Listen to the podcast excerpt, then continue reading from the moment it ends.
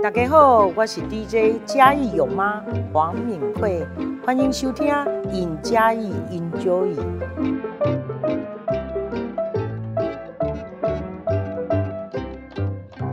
各位听众朋友，大家好，这里是 in 嘉义 Enjoy，我是节目主持人杨张建南。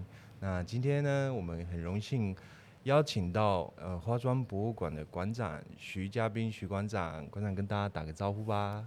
各位听众，大家好，我是台湾花砖博物馆馆长徐嘉宾。诶，其实大家在网络上啊，不管是影片，或者是馆长前阵子出了一本书，叫《花砖重返花砖的时光》。其实里面影不管是影片啊，或者是书里面，其实都有写到，呃，花砖跟整个台湾或者跟整个世界，然后还有花砖跟馆长的关系等等之类的。其实大家都呃从影片或书里面都可以很。很清楚的了解到，呃，整个花砖的这种概念等等之类的。所以今天呢，我除了聊花砖之外，我觉得更重要的是东西跟就是花砖跟人之间的这种呃连接啦。对对对。那我们现在讲一下花，呃，馆长是不是可以稍微介绍一下这栋花砖博物馆的一些背景？比如说它的构，就是它的。渊源啊，或者是它的构造啊等等之类的。那这栋化妆博物馆其实是一栋很漂亮的木材行。嗯嗯。在我买下它之前，它其实是三妈臭臭锅啊。你说在木材 木材行，就是木造房子里卖臭臭锅。对，所以其实嘉义市的每栋建筑都很漂亮，所以一栋三妈臭臭锅可以整形一栋很漂亮的博物馆，嗯，这是一件很棒的事情。那这栋。这栋建筑对台湾来讲，对嘉义来讲，都是一栋非常重要的建筑。对，它叫做德丰材木商行，是，它是阿里山林业最大的木材行，所以它承载着很多嘉义的历史，包含林业的历史，嗯，包含艺术的历史，包含陈澄波跟林玉山、普天生，他常常在这边作画，嗯，然后做了很多创作。那所以这栋房子保留下来，其实就保留了嘉义很多很棒的林业文化跟艺术文化。那我觉得最棒的是阿里山小火车有从后门经过。嗯，它铁轨在博物馆后面嘛。对，你猜猜看，如果铁轨从后面经过，在日治时期我们要做什么事情？关窗户。对，因为有烟。对，不然所有人的所有的脸都会是黑的，所以这是一个很棒的体验。所以，所以。当搭火车经过的时候，大家就会知道哦，原来阿里山的木头都会从后面运到这边来做贩售，嗯，就就会想起以前的故事。馆长，那这样子，他们如果没有关窗户的话，烟跑就是那个那是灰嘛，就是碳呐、啊，煤炭煤炭跑到房子里来，不会不会有影响吗？会哦，所以我我就听以前住在这边跟我讲说。他们小时候印象很深刻，就是一定要关，不然整个脸都会是变黑的。所以我觉得这是一个很难想象的一个回忆。对，我就很喜欢。其实这栋房子也是有一个很美的故事，跟花砖，呃，应该说房子本身，它其实也牵起了一个美好的姻缘。对，这这故事很美丽。就是这个是那个呃。德丰财木商行苏有让那个先生的故居嘛，对不对？对。然后那时候我记得好像，因为我们嘉义的大画家陈澄波先生就是呃也常来这边，然后刚好那时候有一个很有名的雕塑家蒲天生大师受到苏先生的邀请来这边做就是作品的展出，因为之前。九十几岁的屋主有跟我讲过他们的故事，我觉得这故事好美哦。是，就是普天生他从日本回来之后，其实比较默默无闻。嗯。但是因为苏有浪，其实他结交了很多艺文界、体系艺文界的人士。对。所以他就请普天生来雕刻，那就雕刻他的人像，他就在前面这个地方做雕刻。就在现在这个博物馆这个。对对，在这边雕刻。然后他雕刻出来之后，因为陈诚波有时候常在这边作画，对，因为陈屋主也是陈诚波长女的书法老师，所以他们是很好的朋友。那有一天陈诚波就看到这美丽的雕刻，就说：“哇，这是谁雕的？好漂亮！嗯，我要把女儿嫁给他。”就是就这样子。对，他就请苏有让去跟去睡美。嗯，所以之后之后陈诚波的长女跟普天生结婚，就是因为在这边雕刻了一个铜像。是，他那个铜像是非常美的铜像，而且那好像是蒲老师的第一个第一个作品，所以在化妆博物馆诞生。是，所以其实这边也是牵起了很多不同的因缘，而且我觉得。像这种呃，不管是古物或者是呃具有历史韵味的这些呃作品啊，其实都会有牵起某一段缘分的契机。因为像我从那个馆长的书里面看到，您跟您太太也是因为花砖开始有了话题，是吗？因为花砖它其实，我觉得花砖很有温度。嗯，每一片花砖在每一个家族，它其实是有感情的，是因为它每一片都带，因为每个片花砖都承载一个美丽的祝福。对，就像假设我希望家人健康，那我就会把健康的花砖镶在我的建筑上面，去家人的平安。对，那我我如果想要。带来喜事，那我可能会镶上喜鹊的花砖，因为喜鹊不容易飞到你家，但我镶上花砖，好像很多喜事就飞到我家一样。对，所以它每一片花砖对台湾人来讲都是有感情存在的。那它伴随着台湾人的成长，不只是漂亮，还有它其实很丰富的文化意涵在里面。而这些丰富的文化意涵的话，其实在国外是不容易看到的，就有点像。外国人就问我说：“为什么要有四只蝙蝠在在花砖上面？”嗯、我就说：“四只蝙蝠代表赐福给你，是哦福对福有有四只代表四福四福对。所以花砖承载了太多台湾传统的文化在里面，所以每片花砖都有一个故事，那每一个故事都组成了一个家族的存在，而而这些故事又伴伴随着很多的小孩成长，所以我觉得花砖它其实。是牵起家与家之间的一个感情的存在，是也是一个凝聚家族感情的一个文化。所以其实，呃，馆长您在是什么契机让你对于花砖如此着迷啊？因为我我看你的书的时候，您其实非常喜欢就是老东西，喜欢老东西是对。是不得已的啊？为什么？因为我们是机械机械系的宅男，交不到女朋友，所以我们就一群人很喜欢去拍老建筑。嗯，哎，宅男拍拍老建筑是一件很合理的事情，所以我们就去拍老建筑。但是在拍老建筑的时候，我们发现为什么台湾最漂亮的建筑就会有花砖的存在？嗯，那时候我们不知道那是什么东西，所以我们问了。建筑系的老师跟同学发现没有人知道这是什么东西，嗯，所以我们就开始一直去查询文献啊、期刊，去开始研究这些文化。对，那研一研究就越来越着迷，越来越着迷，一直到现在已经研究了大概二十几年的时间，从来就没有间断。因为花砖其实当你知道花砖之后，开始做研究就停不下，因为它太漂亮了。所以我我我突然想到。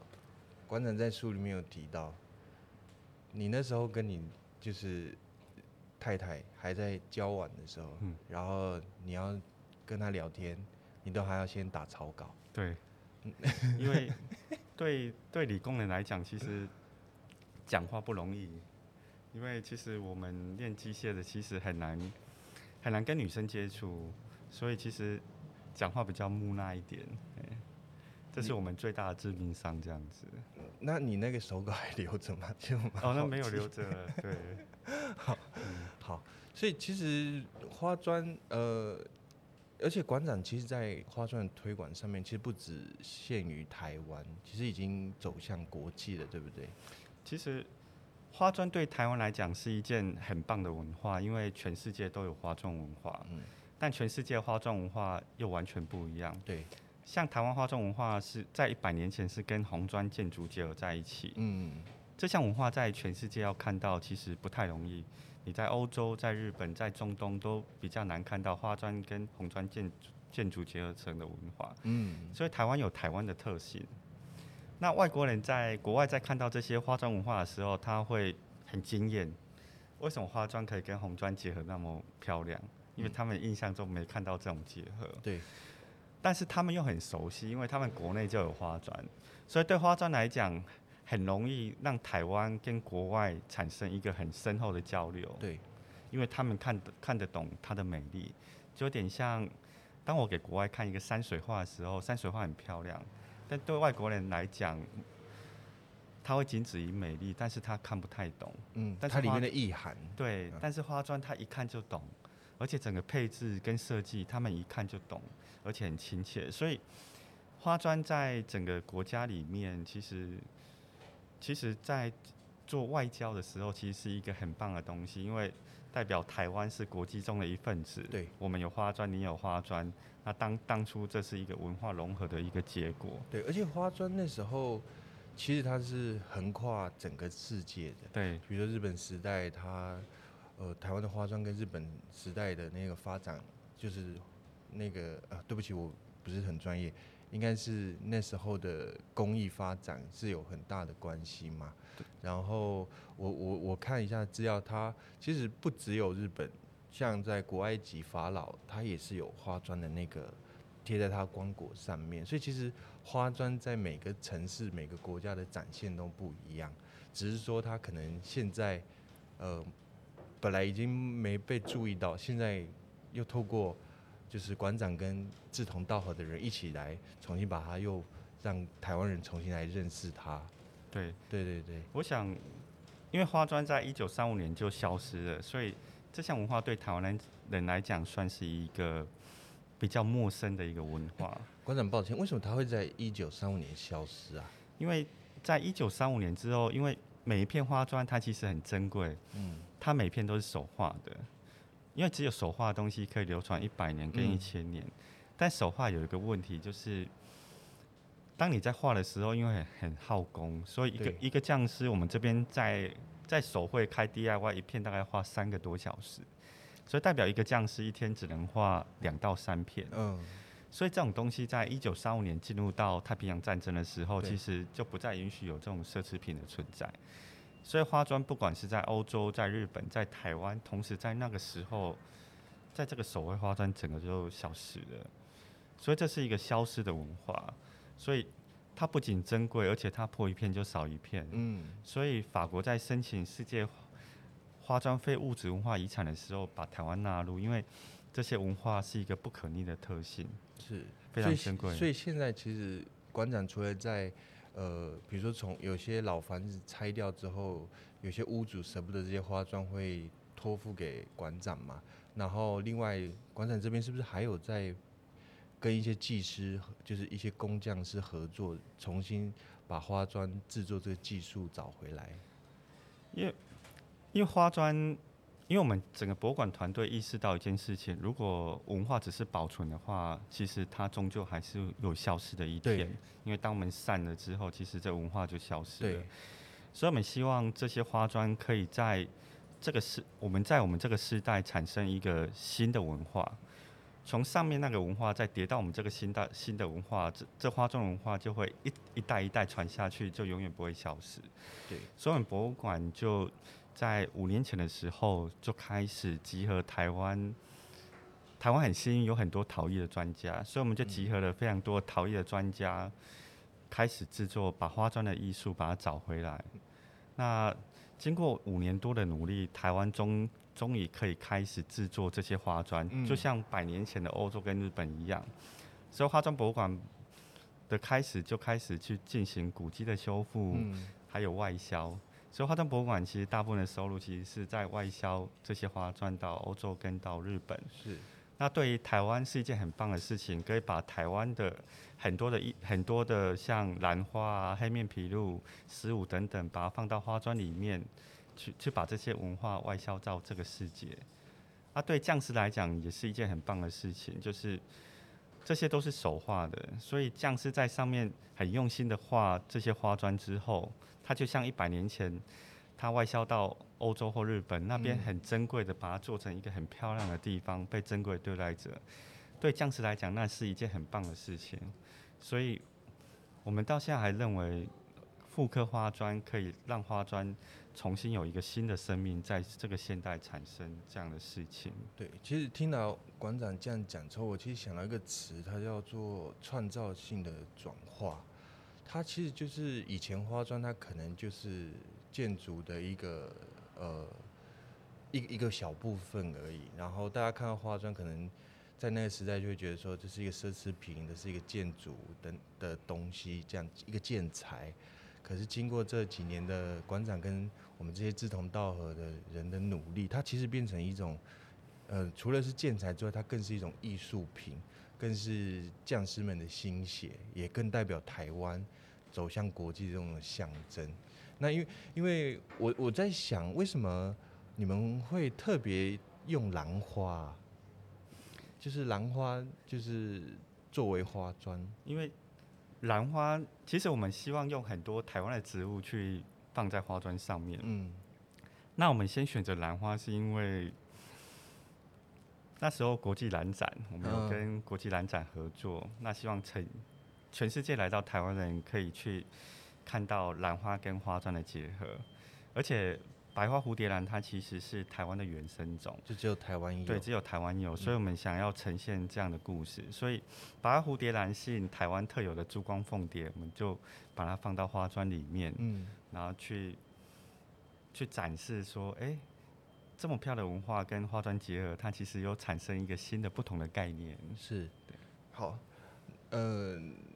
最后就是想跟馆长来分享，就其实我们黄敏惠市长从呃呃就是定调我们爱山铁轨，从不管是从文创园区到我们呃化妆博物馆，到那个火车园区，到呃我们的植物园嘉义公园那边，其实这边他是觉得这是一条文化的新思路，就是觉得说。呃，不管是木材的历史啊，火车的历史，工业的历史，其实在这一条路上面可以看见嘉义市这一百年来的转变跟进步等等之类的。那今天来这边的时候，我有一种很深刻的感觉，就是其实那时候的花砖透过，因为它在中国也是很，就是中国有一个，我我我看纪录片好像有一个朝代也是。开始就是从丝路，然后传向整个欧亚、欧洲嘛，然后到东南亚这样去，所以它其实透过丝路传承、传出去这个艺术作品，就是青花瓷等等之类那个概念。然后今天来到这个花砖博物馆的时候，我突然发现，其实这里也是一种丝路的，就是传播跟就是中继点。他那个思路不是我们传统认知那个丝绸的丝，而是思思想的思。嗯，就是不管你在，不管是花砖，或者是我们的快木木屋建筑等等之类的，其实我个人感觉，关呃来到这边就是看到这些东西被保存的很好，甚至它被转换成艺术品，然后甚至融合了工匠，让工匠的作品能够在世界上被看见。其实它就是一种。思想的那种艺，就是那种思想跟创作的这种传播，所以我觉得这也是一个文化新思路、思想的思的那种一个一个一个点，这样子。我我很赞同市府的这项政策，因为这的确是一条文化新的思路。嗯，我相信不管是化妆博物馆在创立，其实都跟市府的政策息息相关。嗯，就有点像八年前。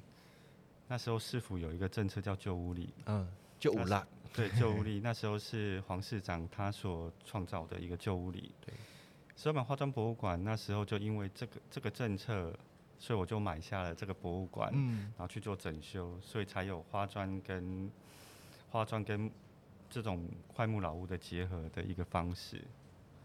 其实其实对，哎，不好意思，馆长，我觉得其实您当初买下这一间，因为这是三联栋的房子嘛。对对对那左右两边的屋主又是不同人，然后我觉得您有勇气买下这间房子，其实是把这三，就是除了把当时这是最大的木材行嘛，就是把这个记忆保留下来之外，也因为它是一根横梁连通三间房子，对对对，所以任何一间要拆除，其实都不太容易，也不太可能。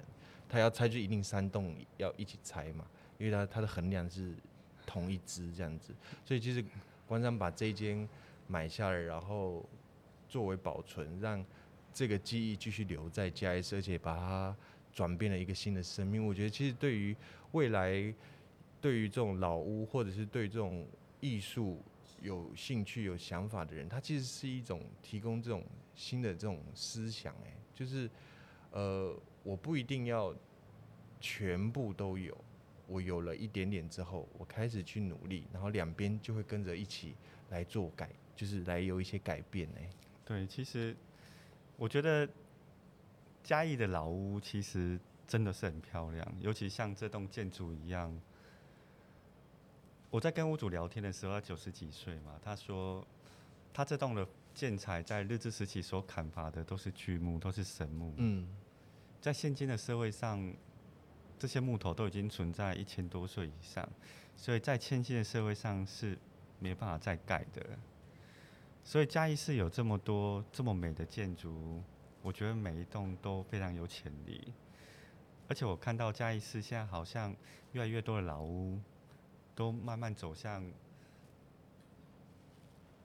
这些木屋，都跟另外一个产业做结合。嗯，对，有跟餐饮产业、跟理发产业，就像我们跟博物馆产业做结合。对，我我觉得这有点呼吁整个嘉义市市长在木都二点零的一个方向，就是他在百年前，他也许不再从事木业或者原来的原来的工作、原来的事业。嗯但是它重新再转换成一个新的竞争力的一个产业，嗯、我觉得也是延续一百年前木业，也是让嘉义有一个整个跟台湾各个县市不一样的一个吸引人的一个风格。所以我很喜欢嘉义，因为嘉义这些老房子真的都很漂亮，都承载很多老灵魂。那只要拥有一小块，我我觉得它的故事。永远是叙述不完的，就像陈澄波、林云山、普天生在这这栋房子的故事一样。还有你跟花砖，啊、对。那我们也都很幸运可以保留跟拥有这栋房子。最后，我其实想讲，哎，就是说，其实以前因为我在嘉义读书、生活到工作，然后那时候也是十几年前啦，并不觉得嘉义有很多老屋，因为好像。全部都是铁皮屋啊，或者是钢筋水泥的那种房子。结果这几年老屋开始，就是大家开始把外面的一些东西拆掉，比如说铁皮，比如说一些就是遮的遮阳棚等等之类的。突然发现嘉义市的木屋真的非常多，而且每一间都非常漂亮。他就把他的叫做什么卸妆。对，因为我感触很深哦，就是。市长他有推出一个老屋卸妆的一个计划，计划，所以他很难在短时间看出他整个的成果。但是我相信，经过十年，他的累积，他会让整个嘉义市变得不一样。就像化妆博物馆，其实他也接受过老屋卸妆的协助，嗯，所以它的外观就变得跟百年前一样，然后更吸引人了。所以我觉得所有的政策其实都息息相关。那所有的政策，不管是旧屋力，或者是老屋卸妆，或木都二点零，或者文化新思路，它其实就是在带动这个老文化在持续在往前走，跟这个时代的潮流一直在成长，一直在进步。嗯，今天很开心跟许馆长透过这样短暂的聊天，然后了解到这栋房的历史，馆长跟花砖的这些渊源等等之类的。那其实我我很喜欢，就是馆长拍就是纪录片里面一句话，就是花砖它其实从来不是谁的主体，但它的存在总是耀眼的。